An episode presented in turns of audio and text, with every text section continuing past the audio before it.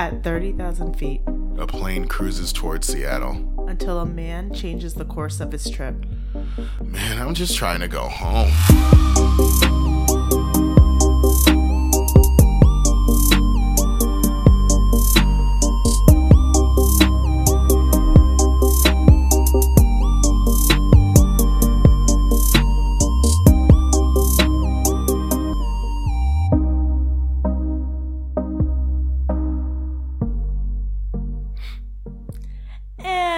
Happy slap, happy New Year's to you. Welcome to What Did You Do? I'm D.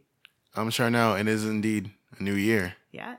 It's weird to be 2019. And to be fair, it's feels weird because we, as what did you do, has crossed three into three different years now, starting in 2017, going all the way through 2018, and now touching down in what is set to be a pretty awesome year. Yeah, good 2019.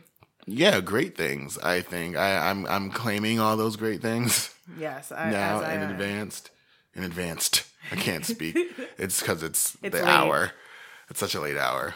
I'm not built to be up and functioning at this hour. This is usually when I'm like either waking up from a depression nap or eating, you know, Ben and Jerry's in my bed while watching some crappy Netflix series, weeping into a pillow. It's a thing. That's what I get into. I mean, in a Happy New Year's. We're talking about Happy New Year's.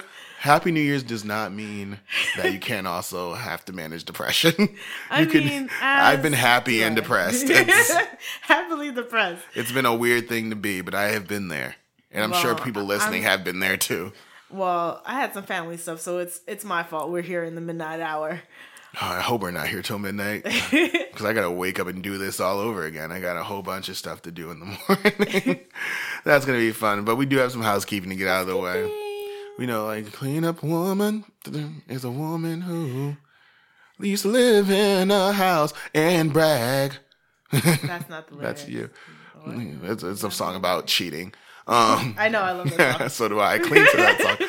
Messy ass Um, song. It is. Shout out to Betty Wright, who's gonna do it forever. Um, first off, guys, I want to tell you guys thank you for listening. Uh, because of that, I'm gonna ask you to subscribe, rate, and review. If you tell if you love us, tell your friends about us. Get that out of the way now. I'm done begging. I want to shout out to our new patrons. We've got Kayla Henry. You are awesome. Liz Andrews, amazing. Uh, Diana Helgensen. Hey, Diana. Astonishing. I did a lot of A's. um, thank you guys for being awesome. Um, if you haven't received your sticker too, because I, I missed a few people, and sometimes things get lost in the mail, especially because it doesn't matter. So like, I was really excited because I can't remember her name, and you're gonna hate me for forgetting your name. Um, but she got her sticker, and she lived in England, and I was so nervous. Yes, I was so yeah. You, I saw that. I was like, oh, I'm so nervous if it wasn't going to make it pond. but it did. And I'm so happy it did. So thank you for being awesome and listening to us all the way over there in England. I remember writing the address down like, this is fun and long, too long. Um, but Kat also, I apologize. She was like, where's my sticker? Um, Right, I've, been a pa- I've been a patron. And I was like, sometimes things fall through the cracks 'cause you have to kind of gauge. There's a Excel spreadsheet now that I have that says who's received their what and why. Mm. Um, but also, I want to shout out Bree, um, who's one of our like most devoted listeners who gave birth so recently. excited. I think she gave birth on the 26th, something like it was like 29th.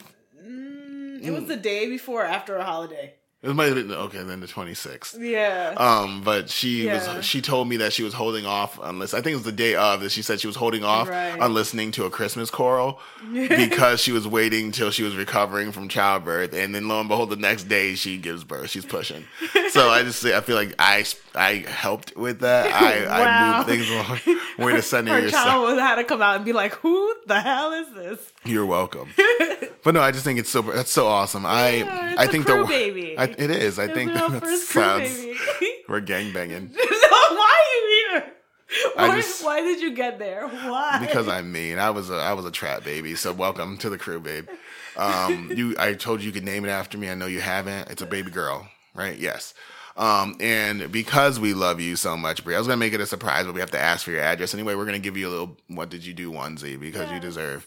Um, thank you for being great. Um, other than that, uh, I think that was it. I know we have some potential things coming up that we can't talk about because it's not solidified yet. But I'm really excited to do something. I'm just saying, if you are in New York City in the month of March, just be excited. No, hopefully Um, we're putting it out there, but like, just thank you for people who are asking us to be places and asking us to be in spaces and like checking up and listening to us because I think I appreciate that the most because you know, Right. as a person of color, you don't get the same spaces and allowances as people. I'm gonna bring this up because this is how I feel.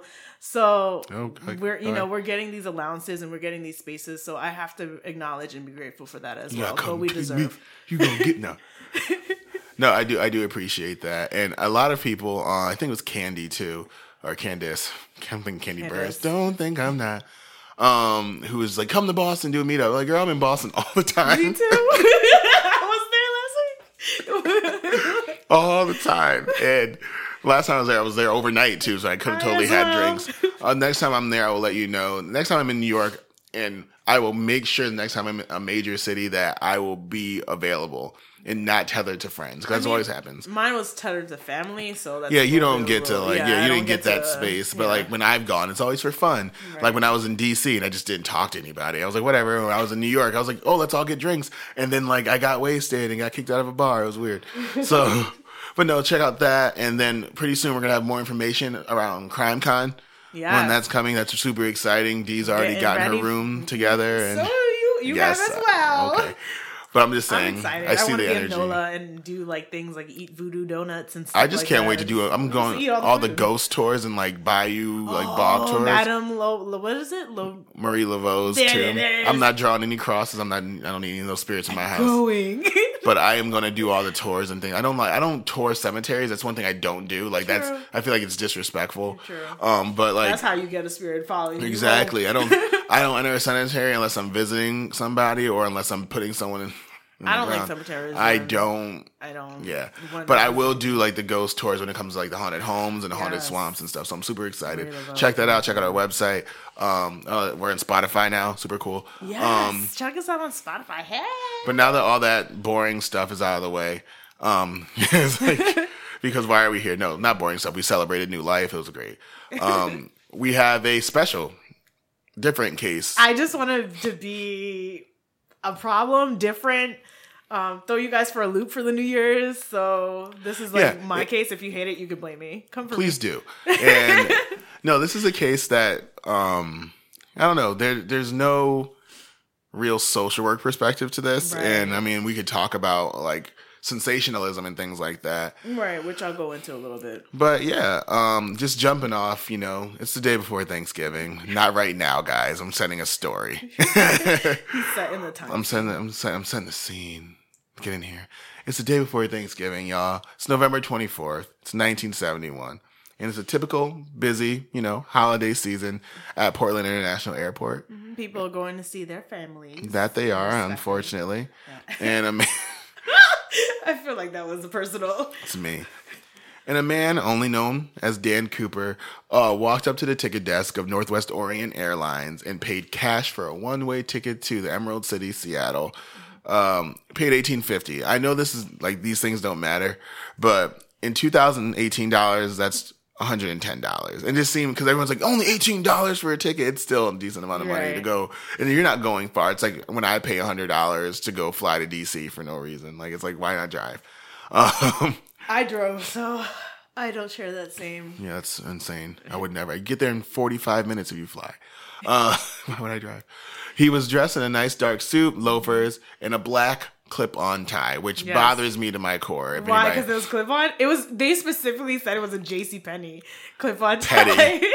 petty because it's first of all you learn to tie a tie and my grandma taught me how to tie one i just it's one of those things one of the first things i taught my nephews and my nieces just because you never know one you're going to get married you might need to help someone tie a tie or if you're going to be one of those really cool gender queer non-conforming people who wear ties every now and then i want you to wear a real one and not a freaking clip on so you're like, you're not even giving people a chance to use that clip on. Not even girls who want to wear ties. no tie You it just- You want her. my okay. nephew was seven years old and could tie his tie and i was so proud of that because no Okay. anyway All right. So he sat and he, you know, you wait for the plane to take off. Mm-hmm. And so they board the plane.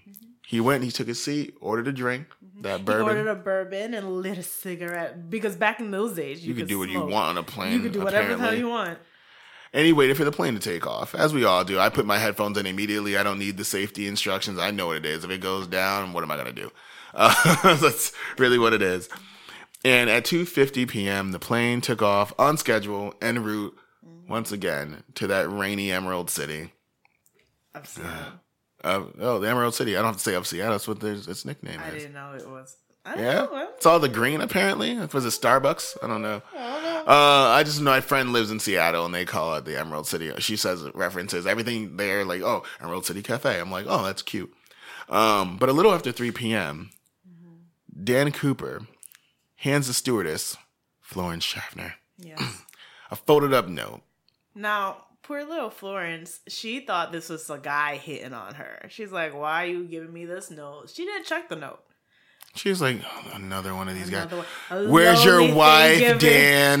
like she's one of those. Like you know, uh, where did you take your ring off for the flight? Oh, hussy. But Cooper leaned in and whispered, "Miss, you better look at that note. I have a bomb. That might Right. get my attention. So this is That might." it does. Um. So yes, you're right. She was totally going to ignore it until he let her know that he in fact had an explosive device on his person, and he then instructed her to sit down next to him and to write down some things. And she calmly responded, sat down, but also asked to see it. Right. Because at some, if you're gonna say I have this, I just can't take your Could you word imagine for it. going into work that day and just wanting to just do your job and get home to your family for Thanksgiving and this? I always feel really bad for people who go into work not knowing what their day is and it ends up being complete shit. Like I, no, it, it's like especially when it's stressful things. Like for, to me, flying is stressful. Like I don't enjoy love flying. flying. Like I like I don't do it enough. I like taking off, like, but being in the air all the time as a flight attendant to me would be anxiety inducing. Like, I wouldn't want to mean- be off the ground for hours and hours and hours a day. Yeah, like as the person as I love flying as a passenger, but you're tending to people as Right. a, mm, So she goes, she gets in the air. She's like, especially in 1971, like, like you, these planes are like r- rickety, and you know Mile things are High Club, people smoking, drinking. You coughing. It, it's cabin. It's pressured. You know, pressurized. It's a mess. Um, so he opens his attaché case, which is my favorite word. You just gotta Um, use attaché for everything. Attaché, now. yeah. Uh, revealing to Florence just a glimpse of this mass of wires and red tubes and what looks like a battery. You know, and like I said, he tells her, "Sit down next to me. We're gonna, you're gonna write down everything I say."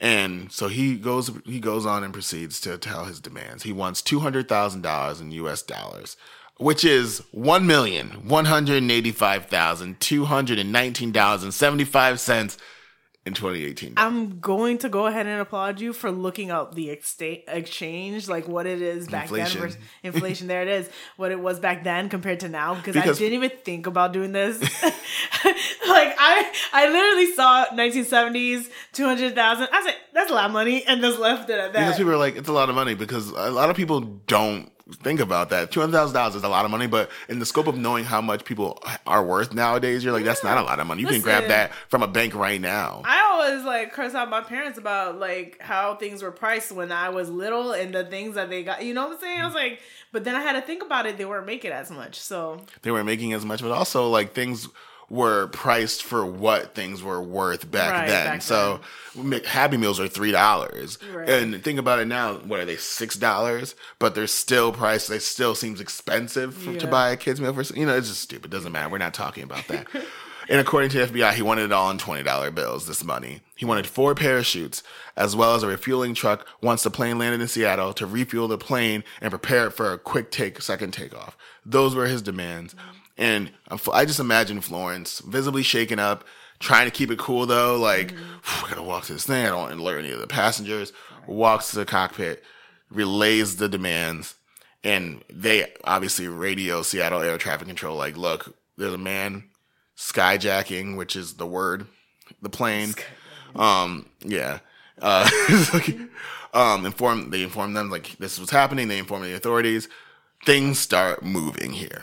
Things start shaking. shaking and moving. Air traffic control gets involved. At this point, when she goes back to, I just want to mention he does have the infamous dark sunglasses that appears in many of his pictures and you know drawings that they did recreated drawings of him from what people said he looked like. Right. So at this point, she comes back. This is where he has the glasses. On. I think he does this because he expected a response, a Right. more. I think he expected a more like extreme response to her reacting, like "Oh my god," and then like running, people getting upset, and he didn't want to be able to be described right away, possibly, or um, because you know when you're because think about how many can you really remember any of the faces of anyone you've flown with No. more than like twenty minutes after you get off the plane, unless you're fine. like I'm like, did For you, see? you. Right, I'm like, did you see? I saw him you would be like, "This is thick thickums right here." Uh, thicklets. Oh, thick lead. Sorry, That's my I new I word. am like so in love with that. By the way, I was online. I was like, I just have to laugh at it. There's so many. There's so many. I was like, okay, I see. It's it's for the ones that are thick and like under five nine. I'm like, okay, thicklet. I see you stacked. Anyway, stop it. So at this point, the pilot begins to take that roundabout route to Seattle.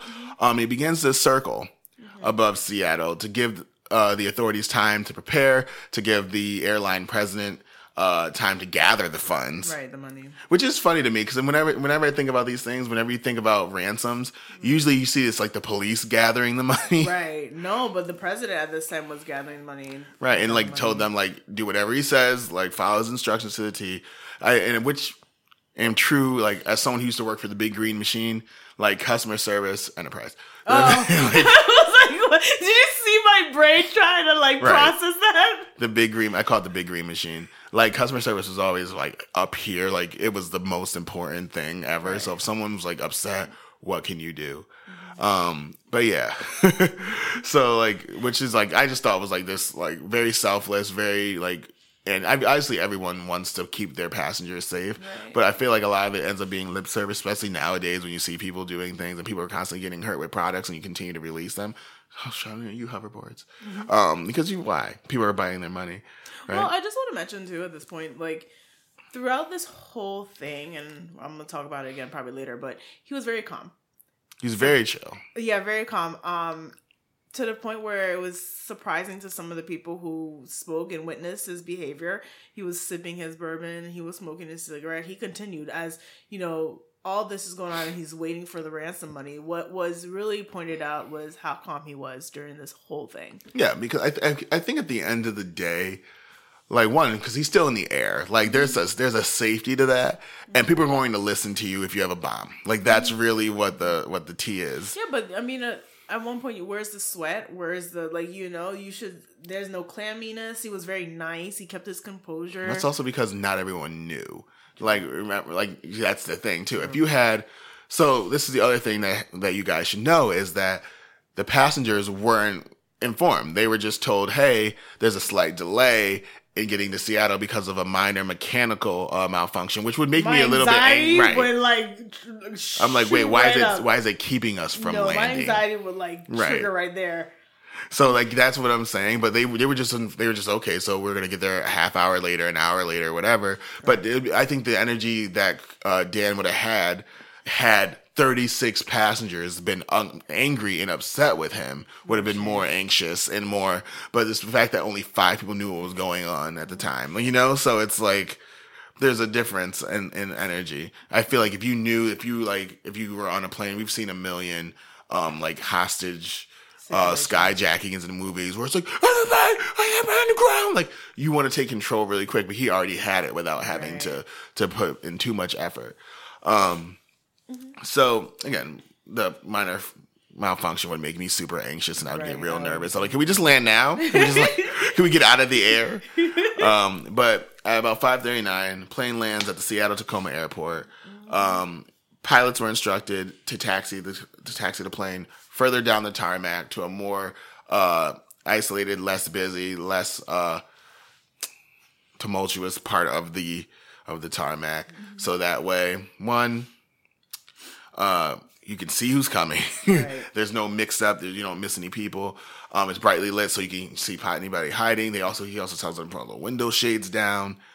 Like no snipers, no one's taking me out. Right. You know, like this is someone who's planned this. Like Yeah, this right, isn't like is what it's just so surprise. I mean, I, I'll go into theories later, but some things I had in mind, I'll go into why I think it's he. Was yeah, so this case calm. is mostly going to be about like the theories and the theories and who done it. and I definitely want everyone to participate. Because the fun part of this is that Dan Cooper is an alias. Right. Don't know if I mentioned that earlier.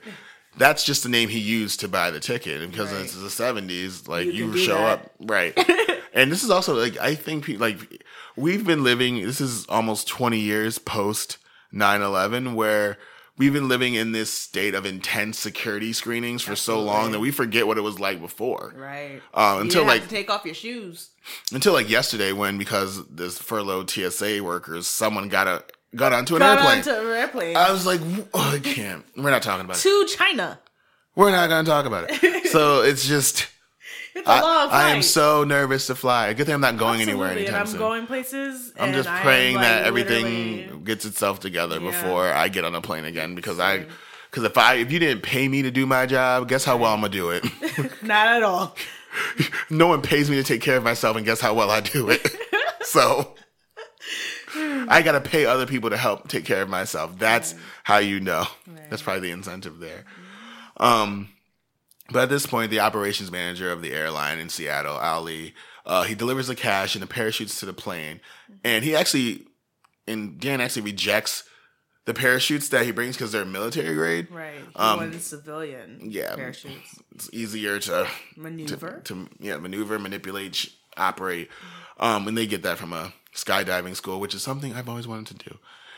And once it's handed over, he then allows the 36 passengers uh, to leave the plane, along with Florence uh, and another flight attendant. So one of the things I also want to point out here is that the the he does get it the twenty dollar bills. The serial numbers all begin with an L. yeah, they make sure and they take fi- pictures of them. They're they want to know. tracked because they are ready to see who uses this money to be able to identify who this person is. Mm-hmm. So you know, one thing you have to remember in this case at this point is that they do hand over the money, but they have all the serial numbers. Yeah, they didn't just hand them a bag of money and said, "Here you go." They are bundles and bundles of twenties that have been marked, photographed. They're waiting for someone to like. The thing I think, especially when it's two hundred thousand dollars, which again is like a million dollars to us today, Mm-hmm. is a lot of money for someone to either have. And most people aren't spending it little by little, like they're renting a hotel room and then just buying food in Mexico City or nothing like that. Like the, your most chances are, if you got this much money, you're gonna make a big purchase at some point, and that's going to flag something Right.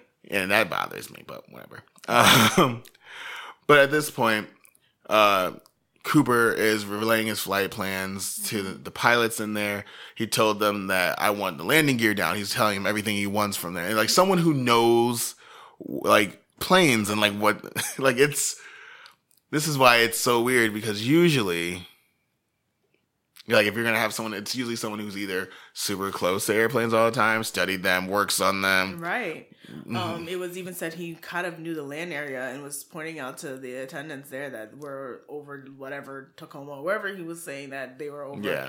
He was pointing it out from you know the sky, so he knew the He's either a constant flyer between Portland and Seattle.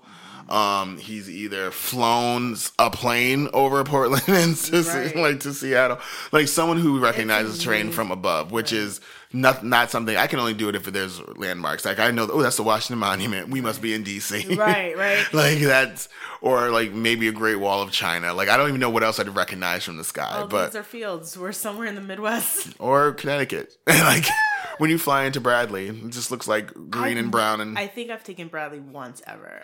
Oh, I I hate flying in the Bradley because you never realize where in Connecticut you are. It's like you're over, you're here. I always do New York, so Um, um, but the I'm sorry, this we're so stupid. so, you're so petty. I am. The pilots uh, just told Cooper though, like, hey, we understand you you're trying to get us to Mexico City. Um, problem with that is that the plane's fuel range is only 1,100 miles. If you want to get to Mexico City, we're gonna have to stop somewhere else first, which is then going is not what Dan's plan was apparently because he wanted a straight shot. You don't want that many variables in your plan. Right. And stopping in an unexpected place and someone having to radio in and explain what the situation is, and you would already think that Seattle is going to raise the alarm once that plane takes and off just again. to mention, this flight was a flight where they had many stops. Yeah. So this this plane actually started out in DC. Yeah, DC. and it had done stops along the way until it reached Seattle. Yes. So this is clearly a plane that has to stop. there. you they wouldn't typically use a bigger plane for that Right. unless they had to. So this plane had to stop to refuel. Yeah, and there and it's it's it was said that it's only a third of the way full, like 36 passengers. Right. So it, it would hold 120 people, which a lot of planes hold more than that. Right. So there wasn't as many people at the time. People already Yeah. had gotten to the stops. So So it is a uh, it is a a tricky situation for Dan, but you know they agree that they're gonna they're gonna settle on Reno, Nevada for their second and last refueling stop, which uh, bullshit. But once once the refueling was done, there's a bit of a hiccup. Uh, there was a problem with the first fueling truck. The second one comes and it wasn't full, so and it you gets get a little suspicious. too. exactly. He's like, why are all these trucks coming here? What's going on? Right. And we're we're gonna get into like why he's anxious too because, mm, uh, but after all this, the plane was ready to take off again. This time with only five people on the board. It was Cooper, uh, the pilot, uh, William. I'm just gonna get his name wrong. Jeez, William Scott, uh, his co-pilot, a flight engineer, and uh, Tina. I'm gonna get her name wrong. Mucklow? Mucklow, and which is not really her real name. Um, Oh, I didn't know that. yeah, so her name was changed. Oh, Um, she, this? after this, she and after all, remember because guys, the the FBI, like these investigations, like went deep because this is serious. Like Mm-hmm. hijacking an airplane is not something people the FBI is gonna be like, oh, missed him this time. We'll get back. no, this Sunday. It was intensive, an intensive investigation. Investigative reporters were knocking on her door, Mm-hmm. and so she ends up at some point. This is spoiler. I was gonna say this later, but she ends up at a convent. They find her years later. I think it was like 2018. It was this year or last year. They find her. She had went to a convent and lived in Mm-hmm. A convent for a while. Like she was like so hidden away on some sister act ish. wow. Yeah, it was crazy. Trauma. So Tina Nut Mucklow is not her actual or given name. You said packs. Shit. That's what I first think of when I say anybody hides in a convent. There's so many people who go to convents to hide, Yeah. because no one's looking and Right, no one no no one's going to care Right. who you are while you're there. Uh, so it takes off, and but this time there are two fighter F-106s uh, that came from the McChord Air Force Base, uh, following behind it on its Yes. tail, above and below, yes. as above, so beneath.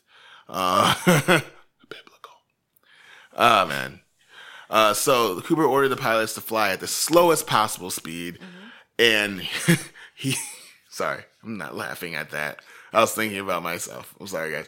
Uh, Weirdo. yeah, I am. I was just laughing at the Sister Act thing, and then I was laughing at something else. That I'm I'm weird like that. You all know this. It's been 30 episodes. I'm sorry. Uh, and the, the slowest possible speed to keep this plane from stalling. And during this flight, after a while, he actually orders uh, Mucklow to go join the rest of the men in the cockpit. With the door closed. Shut it behind you, please. Yes. At approximately 8 p.m., a warning light flashed in the cockpit. Something's happening. Boop, boop, boop, boop. That's and what the air stairs like. apparatus had been activated.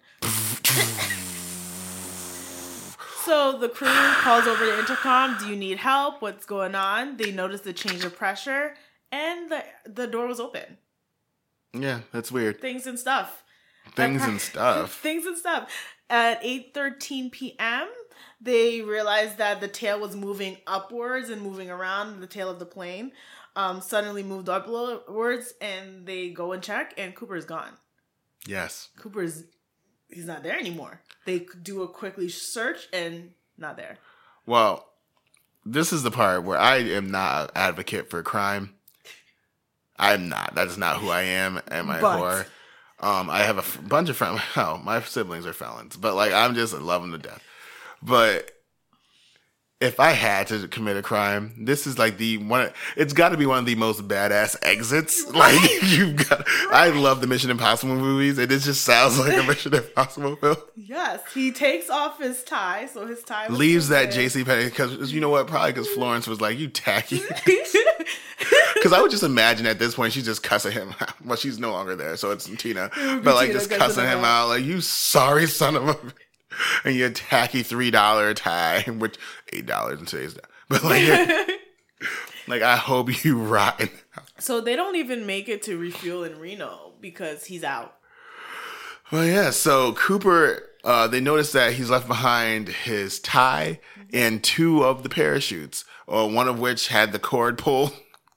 Canopy was Was like he he had probably it? fucked it up just to make sure. I think he was really trying to make sure that they worked. Right.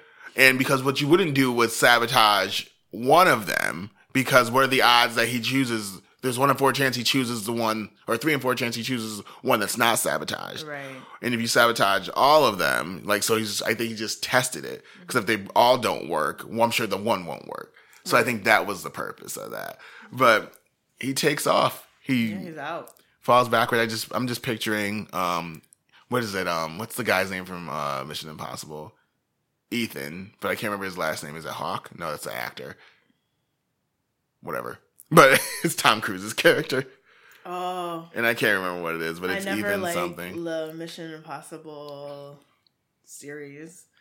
I love I that's not true. My I went on a my brother took me on one of his dates when I was younger, I think to like the first Mission Impossible. He's nine years older than me, guys. Yeah. And it was like a ten thirty movie, and my mom said he couldn't go unless he took me. It was like Friday, it was nine o'clock in the movie. And I remember falling asleep and like ten minutes in and waking up in the car on the way home. and so that's my ever since then I've You're just like the best tag along. Oh, 'Cause 100%. then You could do the business. You wouldn't even know. And I told I told him like, oh, Ethan Hunt. I told him like, Charlie, I'm gonna fall asleep. It's cool. He's like, just don't don't make no noise. Just lay there. And me, he got me like popcorn and treats, and I was like, And he did all the business. Mom expected you to be a watchdog. no, my mama know. knew better. She ain't raised no snitch. I told you where I was raised. Y'all, y'all act like I'm joking when I tell you my mom like was about that life. She, my mom didn't raise me as tattletale and no one. If I ever told on somebody, she'd be like, "Damn, stop snitching all the time. so why you gonna have no friends?" Uh, my mom didn't care about the fact that I, she was like, "Whatever, just go," because I didn't want you in the house. Probably she probably do something she had no business either. Like parents need love too. Oh. But what I just said ew because you said parents need love too. They do. Oh, I'm, I hope that when I become a parent, I'm still getting love. Um, the air stair was still deployed when the plane landed at the Reno airport at 10:15, and authorities surrounded the plane. And once they conducted their own armed search of the plane, they did realize again what was reported that Cooper was gone, and he would never be seen again, Never, ever. ever. So So into the investigation. So now But that I hold on. I just want to point this out because I just I want to point this out because we as said before. Yes, guys, I know what you're thinking. There were airplanes. At some point, at one point, there were five airplanes following behind this, this plane. this is my thing every time. no one saw him jump out of the plane. him. Now, also to be fair, at the time when he jumped out, they, it was a heavy rainstorm. It was also nighttime. But they said nothing showed up on their radar. They never saw a parachute open, and that's the other thing we're gonna get I'm to. gonna go into so many theories because I have so many. I'm gonna let D run into a rabbit hole um, because I'm not a I'm not a person who jumps into conspiracy theories and goes into 1870, 1870 1800 things. I'm a person who finds a thing that makes the most sense to me and I lash to that theory until someone proves that something else is more plausible. I have two theories. So go ahead, D. I cut you off. So the investigation starts. They actually, um, this investigation. I'm not gonna go too deep into it because it becomes long and lengthy, um, and it just stopped uh, in 2016. Yeah. So, Well, but actually, 18. Well, like officially, officially it 16. ended in 16. But like, they're still they're people- still taking information. oh, of course, about well, the it. They FBI never stops. They never will stop. I wanted to work one. for this them once. The most um, unsolved crime, longest unsolved crime of the FBI and America. So, but they searched the area where he could have been dropped, and that's something I wanted to be meant to mention. Um, they don't find anything. Uh, no body, no shoot. Nothing. Nothing was heard of. They have suspects they interview. They interview tons of people. When I say they interviewed, and to me that's weird because I'm like, I don't. know. We'll go into it when. I Well, go what, into the other thing to speculate too is that they did their due diligence as far as like it mm-hmm. wasn't like they were just pulling any Tom, Dick, and Harry off the street. Right. They had interviewed everyone that claimed to have spoken and or interacted with him in any kind of way that day in the airport, on the plane. Uh, like those are the things that they, they were getting into. Yeah. So um, I mean, over the course, it's been more than 800 people. Oh, That's yeah. how much they've. and they didn't have much to go on. Like there's some fingerprints in that tacky ass tie. Learn to tie a tie. and it's just gonna bother me forever. forever. the only thing that was, I guess, relevant is that they found some money on the coast, one of the coasts of um, a river. I wasn't specifically sure what, what the name of the river is. Yeah, But they found it. It was 20 miles away of where they thought that he could have landed. Um, because they had to recreate. yes. They had, they had to recreate the Over uh, the process, the flight pattern. Yeah, right. because I figured there's no way we can find out unless we did this. And Williams got the same pilot. Is the one who piloted the thing, which I thought was kind of cool because like we, we don't want any variables, and they used a 200 pound sled to throw off the like To the- see where it would have to see where it would have landed, and that's how they determined the time and where it would have landed. Hence, why when they found this, this little boy finds this money in 1980. 1980. So this is nine years later. And that's the fact. He's walking this coast with his father and he finds a package or like something digged up underneath the ground. Turns out to be rotting money. Um, it was three packs of I want to say the twenty dollars bills still in the rubber band. Um, so it gets turned over and they check the serial number and the serial number did match the money that was given. Um, some of it was illegible, so they couldn't read all of it. But the question was, how did this money get buried on the beach? Exactly. So, my thoughts. Th- This is where are, we go. is the obvious thought though is that he lives. Mm-hmm. That the reason you don't find a parachute, the reason you don't find a body or broken bones anywhere.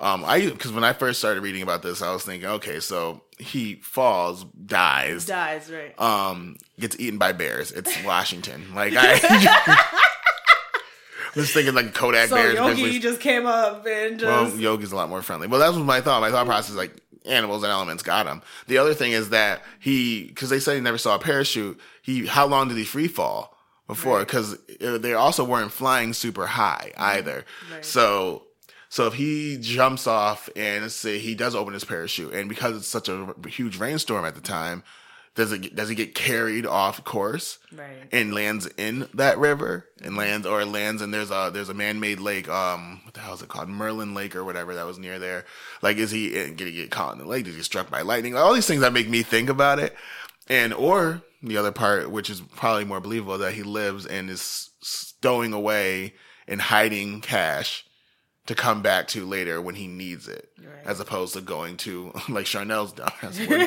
go to hey Wells Fargo I just like to deposit like, hmm, isn't that isn't that convenient? Uh, Two hundred thousand. We only insure you up to one hundred and fifty. So, I mean, that's I guess one theory that he lives, and then there's the theory that he dies. Um, my I have two theories. I don't. Part of me has a strong feeling that he didn't act alone. I feel like he was way too calm and things were too planned out for him to have acted alone. So you're implying that somebody on the flight knew, Correct. like the pilot. Pilot, uh, stewardess, flight attendant. Um, Well, which one though? well, Tina went into hiding. Well, that's what I'm saying. but she was also, was she, her her path could be tracked. Right. She didn't go into Yeah, hiding yeah. and spend a crap ton of money. Right. She went into hiding and lived a very minimalist lifestyle. But would you have? Maybe you still have this money. I, I just feel like the way he was calm and the way th- everything went so smoothly, um, somebody was working with him. I don't Hmm. think he acted alone at all. Um, I think it's just too much for one person to pull off alone. Um, I don't know if he would know that much about planes and flights and and parachutes and all that. One person alone, like what are you, James Bond? Like who? Well, who's- we're gonna talk about this. This is good because my the person who I've linked and kept to is going to be able to do all those things, and so we'll. I have two people as well that I, I am suspicious of as well, and he has somebody else. My other theory is that he is alive or did live throughout, and I do believe there is a possibility that he did bury this money. And the reason why I'm going to go with that as well is because the way that the sh- the river was flowing Mhm. is the opposite direction of the way the the money would have just gone down Washed, the river, yeah. washed right if it was you know something that fell out. Right. So it was the opposite direction, which threw me off. Now there was this theory that a boat had taken the bag of money and ran it upstream instead of going downstream Mm. along with the body. But then, I mean, there would have been some remnants. I feel on the boat, something like Unless he pulled some Mission Impossible ish and landed from his parachute into a boat, Ethan Hunt, and because that's some that, that's, that's, true. That's true. That's true. I mean, James again, Bond stuff that's where you think about like somebody else being a part in Privy to, because I feel like somebody. I mean, they don't have cell phones at that time, so how would you have timed that? And you can't see. you hit the planet. Yeah, I guess. There have been plenty of hijackings that have gone quote unquote smoothly. Yeah. Um, that where uh, there's not a lot of you can't do any kind of radio type things because the minute, especially I mean, even before 9-11, like the minute anyone heard any chatter about uh, threats towards any major hubs of transportation, bus stations, train stations, airports, um, bombs, anything like that, um, hijacking, those kind of words, like you get like hustle and bustle. You have to be, we sit in a storeroom silently on Thursday nights and plan this out. And on this day at this time, we make it work. And these, this is the, are the contingency plans. If someone show doesn't show up, if let's say, let's call her Maria, the flight attendant, um, isn't at work that day because she's vomiting because she's got morning sickness. She found out she's pregnant. I don't know. Right. Like that's like all those things go wrong. This is what you do. Right. Like, or we hold off till next week. Like it's, I just feel like everything went right that day. Right. For like, well, right.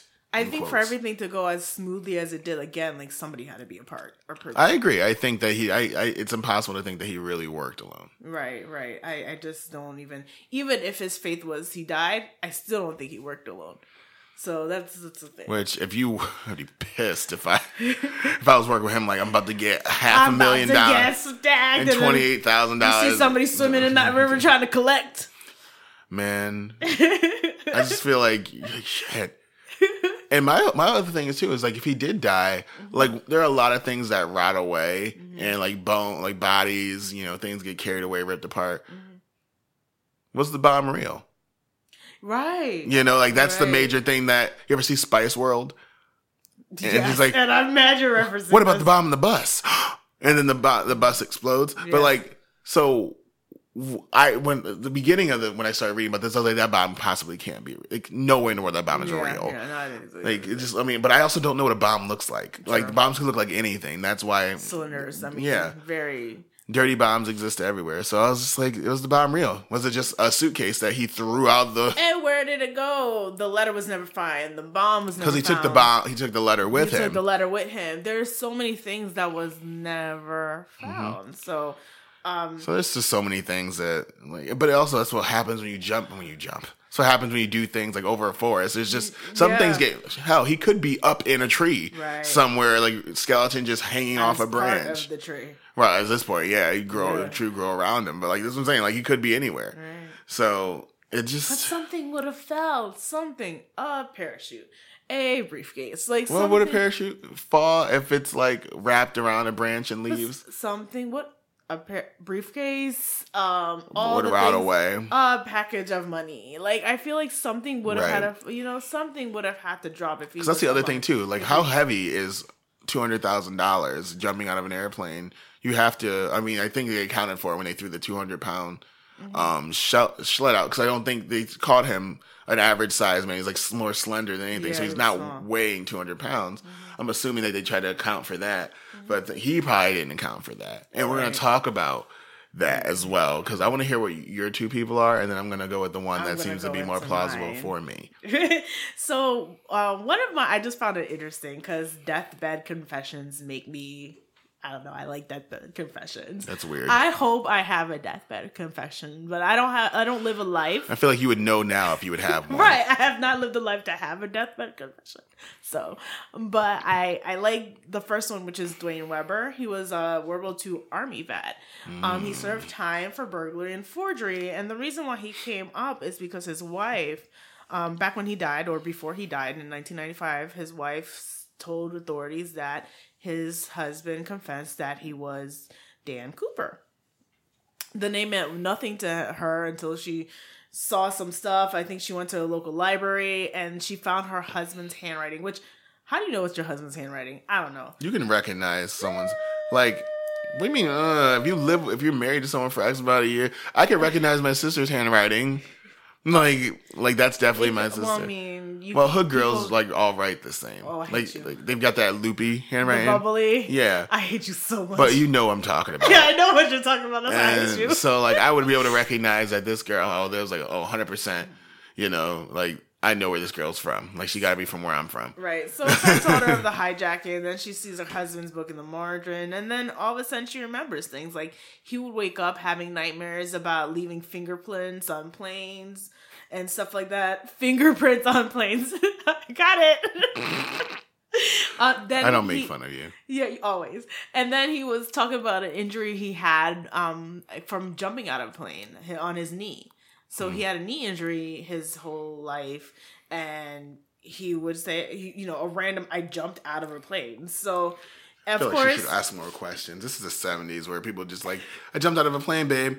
Okay, right, how's right. work? But That's she so- has no idea like why he jumped out of a plane. Nothing was explained. Mm. Um, he also took her to the part where that riverbank where the money was found. Mhm.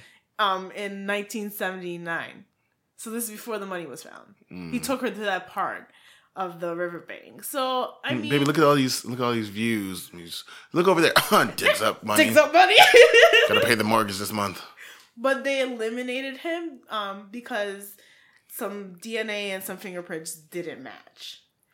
But I mean, Well, that's the thing too is that he did leave DNA, but this is also the earlier Right. stages of DNA testing and things like that. Because he did leave DNA. Remember, he was sipping from a glass. Like this is the boldness because uh, he knew, Knew, and right. wanted to get away with this. So to leave DNA behind on a glass, and I'm sure like wherever that lit cigarette went. Wherever you put it out at that butt, like your spit is on it, you've touched everything. You didn't get on the plane in gloves, like so. It's, it's yeah, like, he, didn't, he didn't think about it. So 1998 is when they eliminated him, but I still like his story because it just you just want it to be true. Like this, old I love man- drama. Yeah, Yeah, this old man right before he dies, he goes, "I am Dan Cooper," right? And then all of a sudden, his wife has to go on this, you know, you know, like She's like, "Who the hell investigation. is Dan? Okay, babe. but you never asked him about his knee and why he Yeah, dreams like- about. we're also more centered on like health and wellness. So we'd be like, we need to go talk to somebody you Your- didn't figure this out. Why your you waking me up at night I talking wouldn't even about, think about that. I was like, your nightmares seem like weird and extreme. Like, why you don't jump out of planes, babe? We need to fix this. I mean, he was a war vet though. We don't Yeah. know what he did. So Well, we'll get into it in your next one, the next one is Kenneth Christiansen. Christiansen. Christiansen. Christiansen. He was Okay. a Minnesota resident. I like this because his brother came forward and was like, "Oh, my brother did this." Me, you, like, oh, he did. You fuck. You snitch. Um, the two things I like about him being possible. Um, I don't think they did they totally eliminated him. I don't know, but he actually worked for the airline Northwest Airlines. Um, for many years actually after the incident and mm-hmm. before in 71 he also like clipped a, a newspaper story of it had it and then he also bought a house shortly after this happened. Now he wasn't making that much money at the airlines and he also had money problems but shortly after this incident he all of a sudden buys a house hmm. which is when where his brother was like oh i think this is you know. But it says that I guess the web sleuths online said he didn't pay cash for the house that he bought. Um, he had a mortgage, but Which that's most still- people would. Like, you don't have to pay for it outright. Like, if I stole 500 17 grand from a bank, I wouldn't go buy a house for $470,000 in cash. It just wouldn't happen. right. That's you know that that's my thing. So they kind of eliminated him based on that as well um, as other stuff. So those are my two that like I just like the idea of him working for the airlines and knowing the ins and out of the airlines. This Mm-hmm. is where maybe this was the second person involved.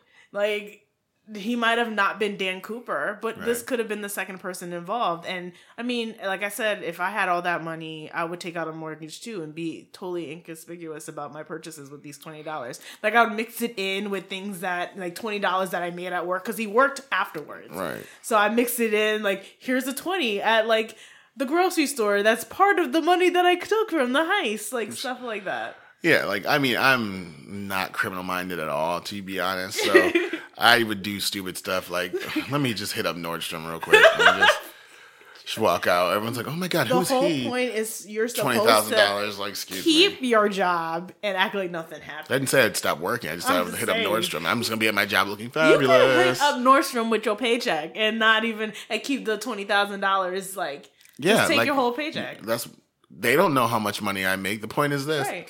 is that I'm gonna walk in, I'm gonna be fabulous, mm, for my money.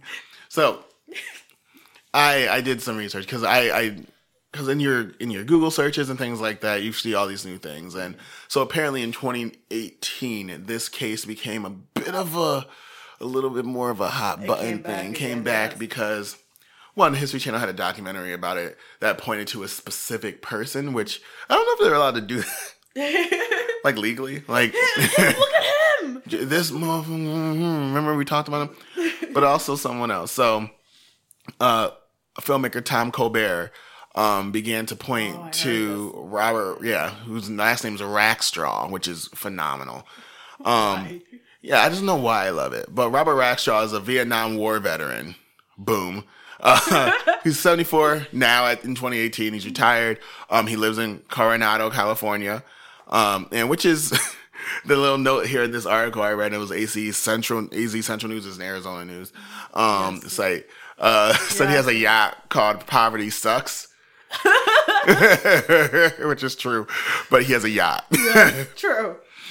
Uh, so this is the thing. So they Tom, Tim Colbert claimed Tom Colbert, sorry, uh, claims that his team had found proof that he there was this code that he debunked um, in these encrypted messages. They finally uh, that I guess DB Cooper had sent to media years ago that he is now solved. That says I am First Lieutenant Robert Rackstraw, right? And so it's really weird because Tom uh, insists that this is what happened. Uh, that it was this was Robert's uh, way of showing that FBI is terrible at their job because he en- ends up actually working as a CIA operative at one I point. can't. Like after the hijacking, yeah, it's all these things start going wrong, and I can't stand it. I love it. But this is what it is. So, according to Colbert, uh, Rackstraw served seven years in the army, earning medals in Vietnam before he was forced out in 1971 due to misconduct. He was a helicopter pilot. Oh. trained in parachute drops and psychological operations. Dun, dun, dun. I see why you like him. I didn't read enough much Yeah. about it because it was so new. I'm like, I'm gonna see this plays out first, but I like how you like it now. But because of that, they it didn't place him on the FBI's list. They they weren't looking for him. Mm-hmm. But in 1975, somebody had broke into the armory at his old military base in California and stole explosive. This is years later, obviously. Right. And FBI agents were like they viewed the former soldier. He was he's a person of interest, but they didn't arrest him. Now this is where like what did you do stuff comes in because in 1977, Robert Rackstraw's stepfather disappears from Stockton, California. Oh, wait a minute. Yeah, right. this gets so intense, and so they issue they issued arrest warrants for Robert, alleging that he was forging checks in his missing stepfather's name. so Criminal minds don't ever stop. right, and so they are also separate, separate files were charged because he was shipping explosives to a fellow Vietnam vet. Dun dun dun dun dun dun. So while he was awaiting trial, though, mm-hmm. poof, he disappears. Right. So this is this is my thing. Mm-hmm. So now these Stockton detectives believe, okay, so he has a skill set for skyjacking. And this is disappearing. And so this is when they tipped off an FBI agent and they opened a case against him. Mm-hmm. And they traced him to Iran where he was training pilots for the Shah. Aye. This Yo, it, I please it gets better. It gets better. And as he was coming back to the States, his stepfather's body was discovered in a shallow grave with two bullets to the head. What did you do? Does this not sound like the man we you will think? always bring you dead bodies. or Chanel will at least. I will. but he like he was put on trial um uh for the murder of his stepfather, gets acquitted, and just like he does, poof. this time he this is where he gets you know, he disappeared he disappeared flying a plane over Monterey, California. He issued a mayday call that announced that he was ditching the aircraft and no wreckage or body was found.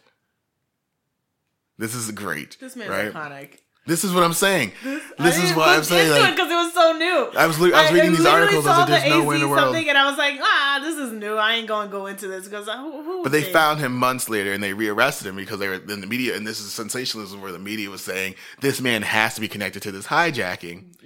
And so it's like, oh, okay. So a man named Dick Briggs was like, yeah, I'm actually DB Cooper. I'm Dan Cooper.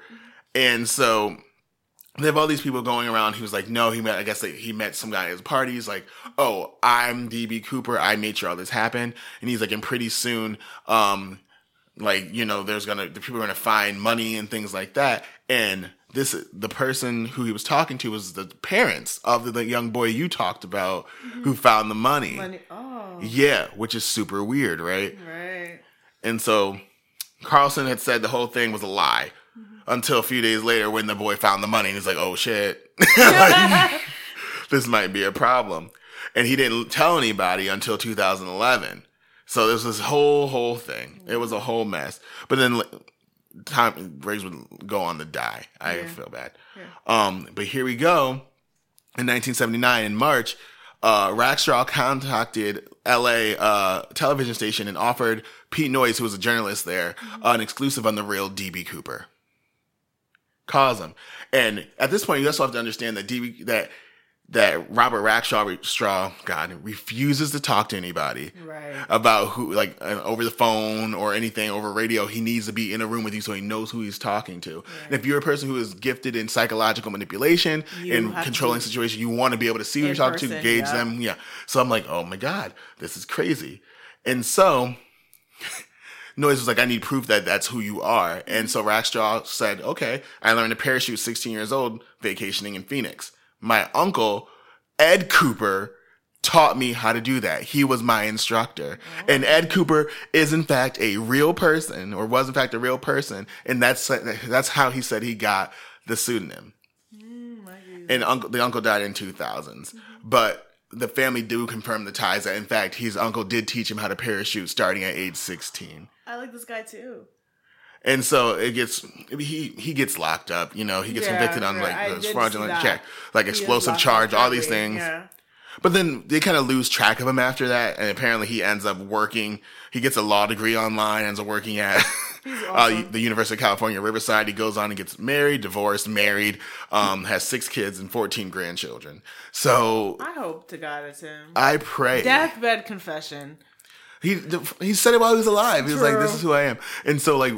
I can't wait for Tom Colbert to come out with this uh with this uh documentary, finally Documentary, because right. I am going to be watching it. Like, please let it be this man Because because he's an icon. he's got everything. Right.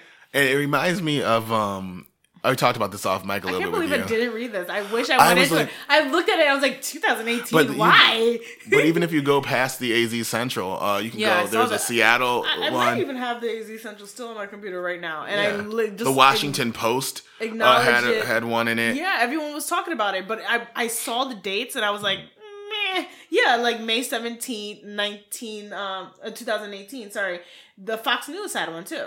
Mhm, Sure. I, I mean, don't believe it. Right. I mean, That's but- why I went over it. Too. That's another reason why I passed it. I was like, oh, Fox News is reporting. Like, I'm gonna go ahead and pass this. But it was like no, I was like I was, that's why I saw. I saw okay, AZ Central. He's like I love small newspapers, but I need clarifications. And when I saw the Washington Post, I was like, okay, this is credible at least a bit. And then I found the other places. I was like, oh, okay, so this really is something that people were taking seriously. I, I definitely and like, he, in my opinion, Robert Rackstraw is DB Cooper. He is Dan Cooper. He did this for whatever reason we don't know because I don't know. It's crazy. It's like I see like a New York um, Mag article where they're saying it's kind of. I, I just I just want them to do a fingerprint DNA on your guy, confirm, deny. I just you know I'm waiting. Well, yeah, and I was gonna say, like, we talked off mic a little bit. He reminds me of Colton Harris-Moore. If you guys don't know who he is, I think I want to do him as like a, a side episode, even if it's just like me talking, because I, I don't, I don't like criminals, but like I, people who just do things just to do them. This People who do things right. this young saying. man, he used to be called the Barefoot Bandit in his town. Yeah.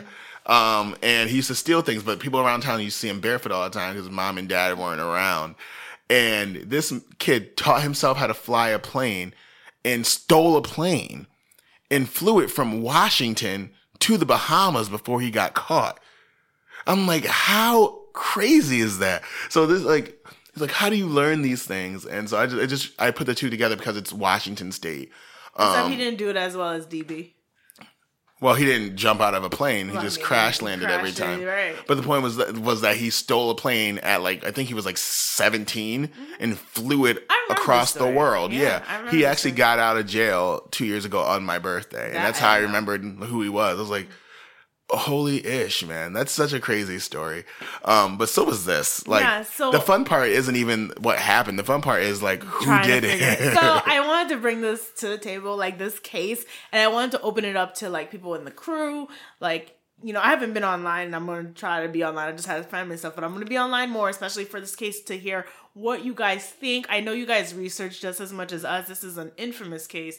So tell us what you think. Tell us what you've researched. I want to hear from this crew. I wanted this episode to kind of be interactive, and maybe I'll talk about it off mic or on a on a live or you know do I'll let D do all that. I'm too busy now. I'm so excited. I'm I'm busy. Uh, boy school, but boy, boy.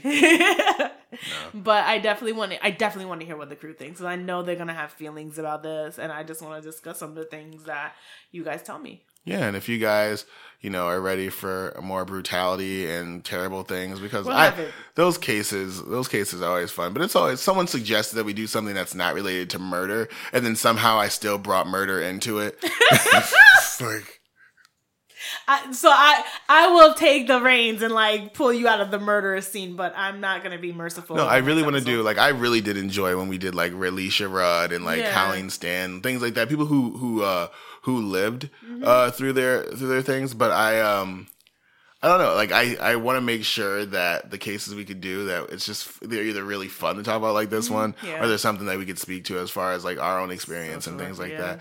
So it's it's just this was fun. Yes, I fun. going into it like the beginning, I was like, oh, I gotta tell this story, gotta paint pictures, and then I'm like, oh, well now Yeah. it's fun. But. I really enjoy that. Uh, in two weeks, uh, we'll be back doing fun other true crime things. The one Yeah. I'm the one I'm planning is like intensive, so I hope D's ready for the next. The one I'm planning research. is intensive too. I can't like, wait. after. So I, I I- I think I have access to people. So Yeah, I, I, want to enjoy bring that. them in.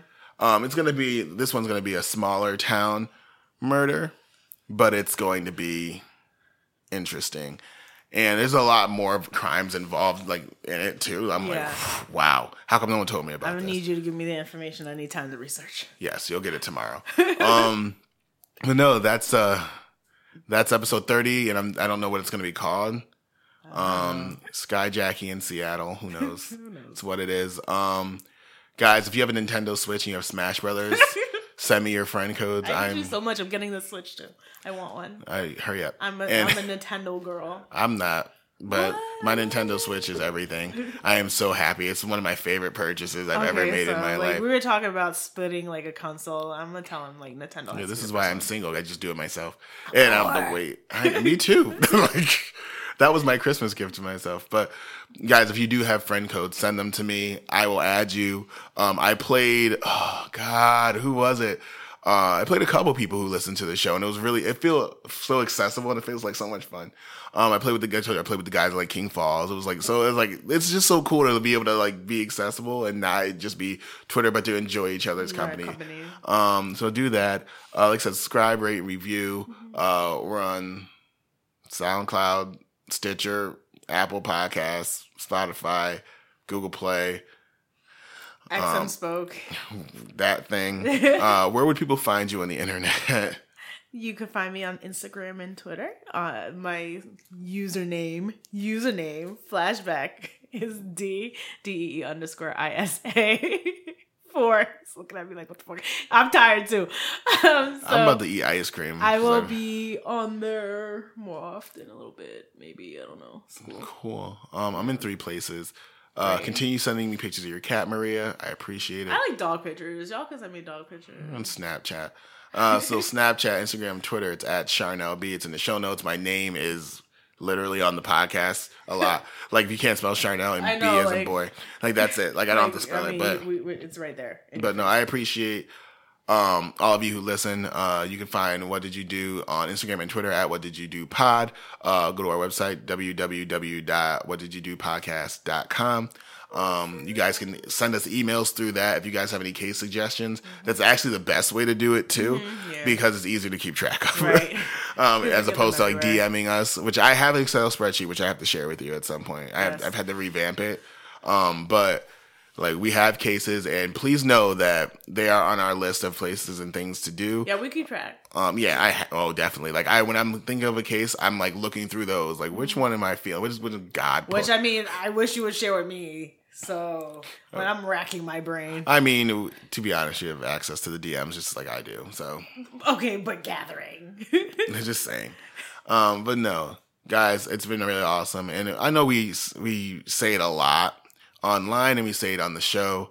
Um, but I want to thank you guys for just letting us be ourselves. I know that we are not your typical uh true crime show No. in a lot of ways in color, sound, and my laugh. and her laugh. People, whatever. Like you can, Cindy. I mean, if you're listening to this, whatever. But I think that um, no, I just think it's awesome Yes. um, that you guys listen to us because we are not typical, and that's why we did it because we aren't. And I think that our again our perspective isn't so much like look how crazy those people are over there. It's just like we're all like two steps away. Like I was just saying, like if you would have caught Chanel, if Chanel didn't go to therapy. 15 years ago and continue to go to therapy and get all the help he needed, I might have been jumping backwards out of planes with parachutes. right. Like you never know. Right. So it's like It's not far fetched for Right. people to go into crime, like you said, two steps away from Not, possibly. not at all. I mean, I could tell you stories that I won't because I'm not trying to get myself incriminated somehow of like wild things everyone did in order to, you know, get by. But it's just one of those things that I just appreciate you guys so much. Again, we say it a lot, but it's a new year 2019. Yes. I'm so excited to go into this year with all of you who are listening and all the new ones who are listening Yes. and decide you liked us today. Mm-hmm. Um, thank you so much. And I hope that you keep us accountable mm-hmm. for our words and what we say and what we do. Mm-hmm. And, you know, just, I don't know, enc- continue to grow with us. I'm, I'm excited. Right. You have anything else to say? What the year is, what's to come for the new year as well. So Same, same, same, same, same. I'm It's really to be excited, great. and I'm always grateful for y'all. I so love y'all for real. I want to thank you for letting me. That's how we're going out. Be myself. Help me out. I want to thank, Thank you. you. for letting me be myself. I will hope to do what, not snaps. For letting me I- yeah, be myself. Why are you not saying, singing? I um, want to thank you. Because that's your thing. letting me be myself. Thank me, thank you letting me, baby, be myself. We out. We're taking out. Bye. Keep your hands clean.